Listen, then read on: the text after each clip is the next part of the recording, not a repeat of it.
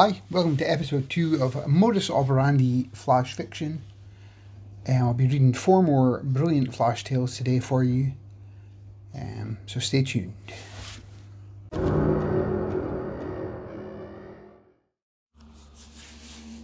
This is one that came out uh, in Punk Noir magazine this week, and it was prefaced with the line If Bukowski wrote a high story, and it was enough to make me leap into it very quickly. Um, I'm going to read it for you now. It's called Refinance by Brennan Burks. My dick was shriveled up in my hand when the robbery started. Go figure. Shouting. A single shot, probably into the ceiling. A little plaster raining down on the heads of bank patrons about to shit themselves. All the stuff you'd imagine. Meanwhile, I was standing there, one hand against the cold porcelain, another waiting for something to happen. Saw a Doc last week. He called it urinary retention, said it's either stress induced or a symptom of another root cause. Basically, he doesn't know what the fuck it is. I saw it in his eyes. He looked at me like I'm a sad sack of bones. Poor excuse for a man kind of look. It's the same look Maureen gave me at least twice a day.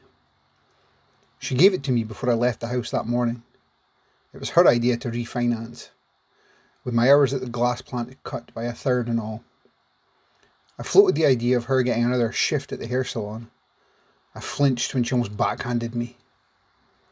I was about to throw in the towel when the door burst open. Over my shoulder, I saw a forest green ski mask and brown eyes. What the fuck are you doing? Ski mask asked. Trying to piss, I said. Christ, do you know what this is? A couple ways I could have answered that. I took the lighter route. Awkward? I Think you're funny, you piece of shit. Ski mask cocked his head as he charged toward me. I stuffed my dick in my pants and turned to face him, ready for a beating, when he slipped, fell sideways. Next to one of those yellow, caution, wet floor signs splintering crack, like he busted a rib or an elbow. Silver revolver went spinning, stopped directly at my feet, while ski mask writhed in pain. I checked the door, looked around to see if anyone else had been hiding out in there. Just the two of us. I zipped up my jeans and squatted down. Turned the gun over in my hand. My daddy had a couple of guns. I wasn't a bad shot. When he died, though, my brother Earl took everything. I didn't offer much of a fight. Go figure. I felt the weight in my hands, gripped the handle tight and closed my eyes. Ski Mask's moans grew louder. I opened my eyes and took two steps toward him. Then I pulled his mask off, aimed the silver barrel between his eyes, and pulled the trigger. We both wore blue jeans, so I slipped on his black denim jacket grabbed his leather gloves too for good measure, along with the forest green ski mask. My heart pounded like it hadn't in years when I left the restroom. Walked back into the bank lobby, bodies face down on the marble floor, whimpering and sniffling. I saw a lump of a man by the door, stool pitched over, bulging belly. A gash glowed red across the unconscious security guard's forehead. I think his name was Barrett. His brother Tommy worked second shift with me at the plant. Turned and saw two other ski masks staring at me. My finger tightened around the trigger. What the fuck, Jimmy? One of them asked. His eyes blue like cold crystal. Tried to flex my throat to sound like the gravelled voice of the man I just killed. Uh, just some asshole in the bathroom. Nothing to worry about. The two ski masks looked at each other. I Thought my number had been called. But then one tossed me a bag. Well, get your ass back here and start filling cash. My grip relaxed on the revolver. Then I walked behind the counter I'd stood in front of a hundred times and started filling. With more fucking cash than I'd ever touched in my life. Hundreds, fifties, twenties. I couldn't remember the last time I'd gotten hard. Maureen surely hadn't helped on that front. But as I tossed sacks of money into the blue YMCA duffel bag, the inky smell of the bills filled my nose what it stood for in contrast to who I was, how I'd lived my life. and gave me an erection. We heard the whine of police sirens. The crystal-eyed ski mask said, Let's move. I left cash spilling out of the open drawer, slung the heavy bag over my shoulder and started to follow him out the side door. A flash caught my eye. The doc's white hair. He was face down, shivering by the little wooden station in the middle of the lobby. A chained pen dangled close to his head. He looked up when I walked over, snot on his lip, red, panicked eyes looking pathetic. I hiked the duffel all the way up my shoulder, unzipped my jeans, and let loose a deluge on the back of Doc's head. Most satisfying piss I ever took. Like the first time you pee off a bridge or cliff or someplace high up where it sprays into a void. The world just takes it. Someone gasped. Doc whimpered. The sound of splatter sucked out the rest of the silence. Are you fucking serious right now, Jimmy? Ski mask called from the side door. I turned, gave half a smile. When you gotta go. Put your dick away and move your ass before the cops get here. Christ! I zipped up. Then I turned and followed my new friends. Glanced at the red sign with blue letters behind the counter before walking down a side hallway. I'd read it a hundred times. Behind the white smiles, puffy faces of tellers. Opportunity today means possibility tomorrow. I started to laugh. Kept laughing as I tossed the YMCA duffel, heavy with cash, up to one ski mask. The other grabbed my hand, helped me into the back of the truck, and we lay on our backs and rumbled away.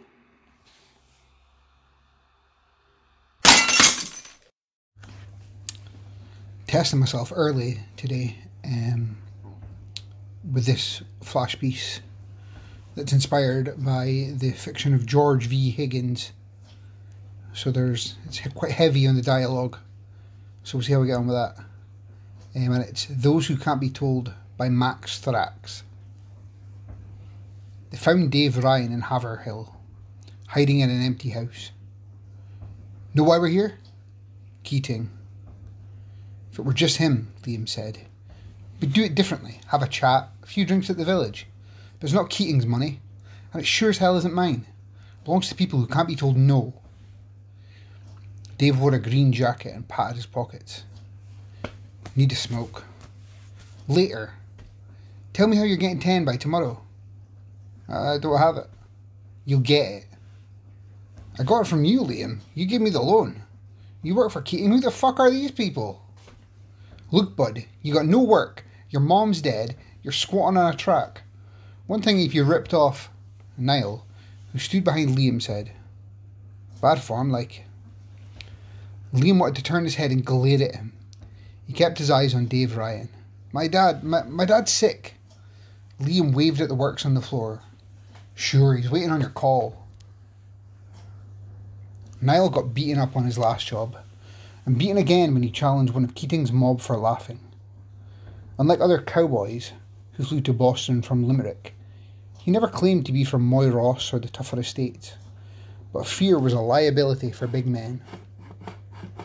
Sweating through the back of his shirt, he pinned Dave's neck against the wall with his forearm. Found your hole? Niall said. Suppose more than one? Off him. Fucking mank bastard. Dave dropped to the floor on his elbows, coughed. I don't have it. At least you're paying attention, Liam said. Anyone you know, Dave? Anyone with money? The man sat up and cried. Don't worry, Dave. I know a place. Lots of money. It's called a bank. A, a b- b- bank? You're going to rob a bank? Niall bounced Dave's head off the wall. Enough, bastard. I need a smoke. Bank first. I can't I can't rob a bank, Dave said. Niall reared back to hit him. Hold on, Liam said. Dave, you can rob a bank. You're good at stealing, right? You eat today? Did did did did mank bastard. Liam shot Niall an irritated glance, returned to Dave. You ate today. You stole from us. You boosted, you stole. You slept under this roof, you stole. And if you steal one more time, it makes no difference. Niall pulled Dave up from the floor. A dog barked from the blocks beyond the park. Liam turned his head towards Niall and saw the muzzle flash. Ears ringing, he slumped over on his side. What was that? Dave lay on his back on the floor, half his skull gone. He, he were reaching in his jacket like. Liam placed his left hand over his nose and mouth. His right picked through Dave's jacket until he thumbed a crumpled pack of cigarettes. I told you, he said. No fucking guns. Could have been your life, Niall said. How am I to know if it were only smokes? When the noise in his ears subsided, Liam phoned Keating. He did what? Brains on the wall, Liam told Keating. The state of him. Ah, sure. Never expected Dave to make it. Or Niall. What does that mean? Drive Dave's car to New Hampshire, dump the car, dump the body, dump Niall. Liam's left ear rang again and he flinched. Bury him? The fucker weighs 250 easy. Stand to the rear, Keating said, and kick him down.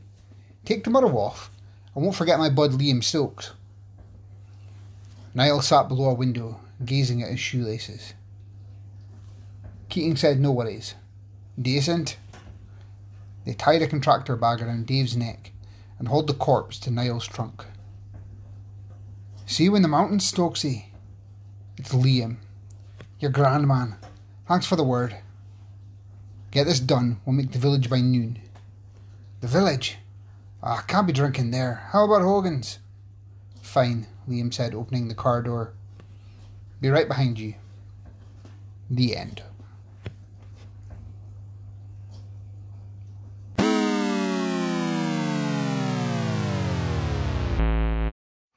Uh, here's one by one of my favourite writers on the indie crime scene, uh, Preston Lang. This is from his collection This Won't Work, and it's called Spray. He'd called himself Fitzley back when he started tagging the side of Fitzgibbon's art supply, a wide canvas that faced onto Broadway at 203rd Street, under the IRT tracks. Mr. Fitzgibbon, who'd once accused him of stealing a can of Rust-Oleum Red, whitewashed the building four times before giving up. And soon after, Fitzley's bold, funky letters conquered the neighbourhood. From there, he moved on to daring declarations on the undersides of bridges and full visual narratives that ran the lengths of express trains. Now writing as Slay, he became one of the principals of 70s graffiti. Elusive and regal, the stuff of legends. Slay calmly finishing a midnight job on the Whitestone Bridge, while NYPD threw trash at his head and waited for him to climb up into their custody.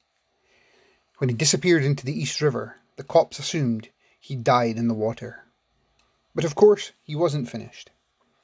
There were those tunnels on Staten Island, done up like cathedrals come to life overnight, and the huge jeering letters that appeared on the upper tier at Shea the morning of Game 5 of the 73 World Series In clandestine interviews, he was cryptic and vaguely superior. Yes, anything that ever anyone ever says about me is true. In the 80s, when some of the old masters began to make real money, he emerged. Just the right time, with just the right representation. He was profiled in Tony magazines and celebrated on TV for his upmarket grit. His work went up in pricey galleries and modern art museums. For the next 30 years, he lived comfortably in Amsterdam and Nice, where he learned about fine wines and private planes. When TC Commercial Bank offered him $4.5 million to put up a mural on a wall that would face their new public atrium, Slay came back to New York for the first time in years. He recreated a one train sitting on the elevated tracks above Inwood, circa 1972, loaded from front to back with the story of a young artist, and looming over it all was a kid with a spray can. The graffiti dripped onto the buildings and the streets. It even covered the clouds and the back of the young man's jacket. It was unveiled to the familiar sound of men in suits clapping. Then it was written up appreciatively in all the right places. The consensus was that he'd managed to capture the anarchy and the discipline of an essential era. The rough lyricism, the pious vulgarity.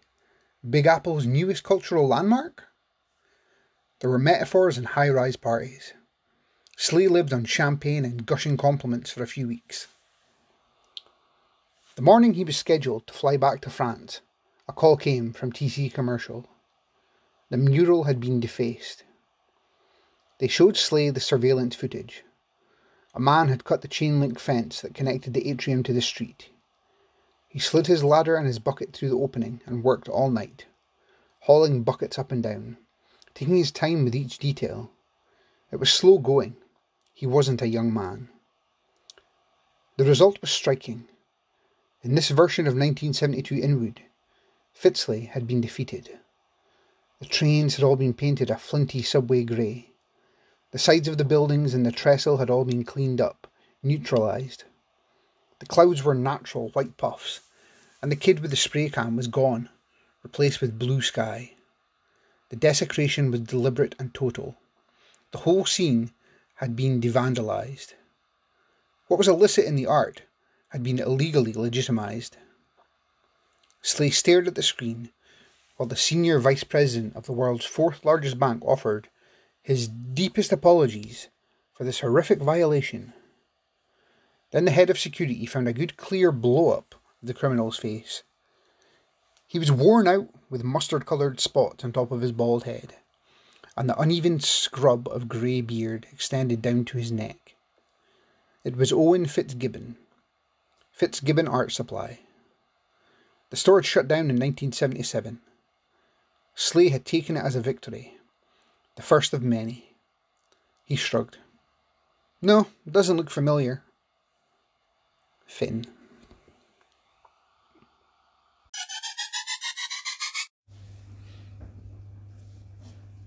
This is End of the Road by William R. Soldan, published at Bristol Noir. So many miles. How many has it been? Enough to wear down the heels of his state issued boots and render his feet blistered and bloody. But he's getting close, he assures himself.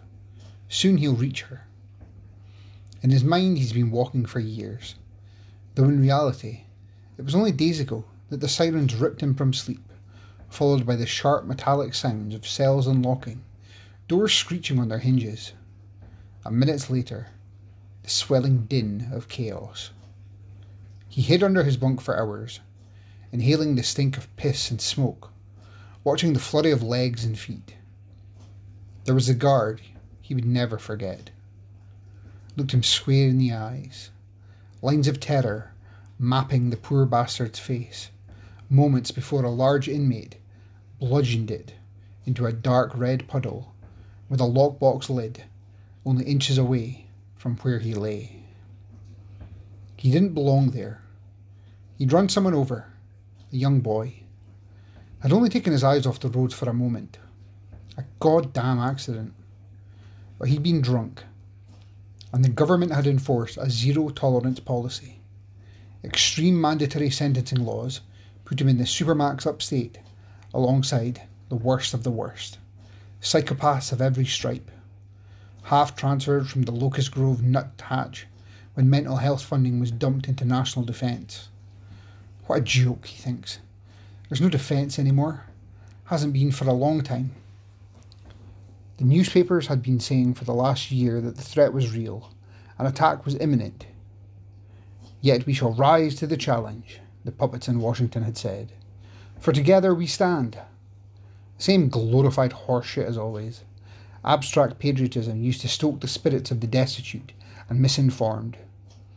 Truth was, they had been unprepared. The national machismo, long since proven to be nothing but hot air leaking from a bloated mass. No longer anything tangible to back it up. At first, he hadn't worried. It was beyond him, beyond them all. Just hype. Distract the people with fear, and they won't see what you're really up to. But it turned out to be true. And once the first flare lit up the eastern seaboard, it wasn't long before fire and disorder were the only absolutes. He still doesn't know what it was or who was responsible. News on the inside was often second hand and had disintegrated into little more than white noise by the time it hit your ear. Not even the radio announcements offered any insight. It was ISIS, it was the Chinese, the Russians. Who knew? Could be any damn one of them. They'd long ago severed their ties and burned their bridges. They were finally all alone. No one would come to their aid. He'd been wheeling a cart of sheets to the laundry when he overheard a final broadcast out of Boston on one of the CO's portable radios and knew that nothing would ever be the same again. The last words he heard over the airwaves before the signal went out were snivelling prayers and desperate pleas, then silence. Soon they lost power, but only after the alarms were sounded and a surge scrambled the prison system, disengaging the cells and precipitating a massacre. The explanations of who and how no longer matter, because in the end, and this is surely is the end, there's only one thing he cares about. The screams of the dying guards had eventually fallen away, and when the alarms that blared from the towers and from the surrounding towns all went silent, when all that remained were the skittering of rats across the iron tiers and the distant rumble in the earth, he crept back into the outside world. And now he walks. So many miles. We're getting closer with each aching, blood soaked step. Anna, the only woman he ever truly loved, and the only person to ever love him.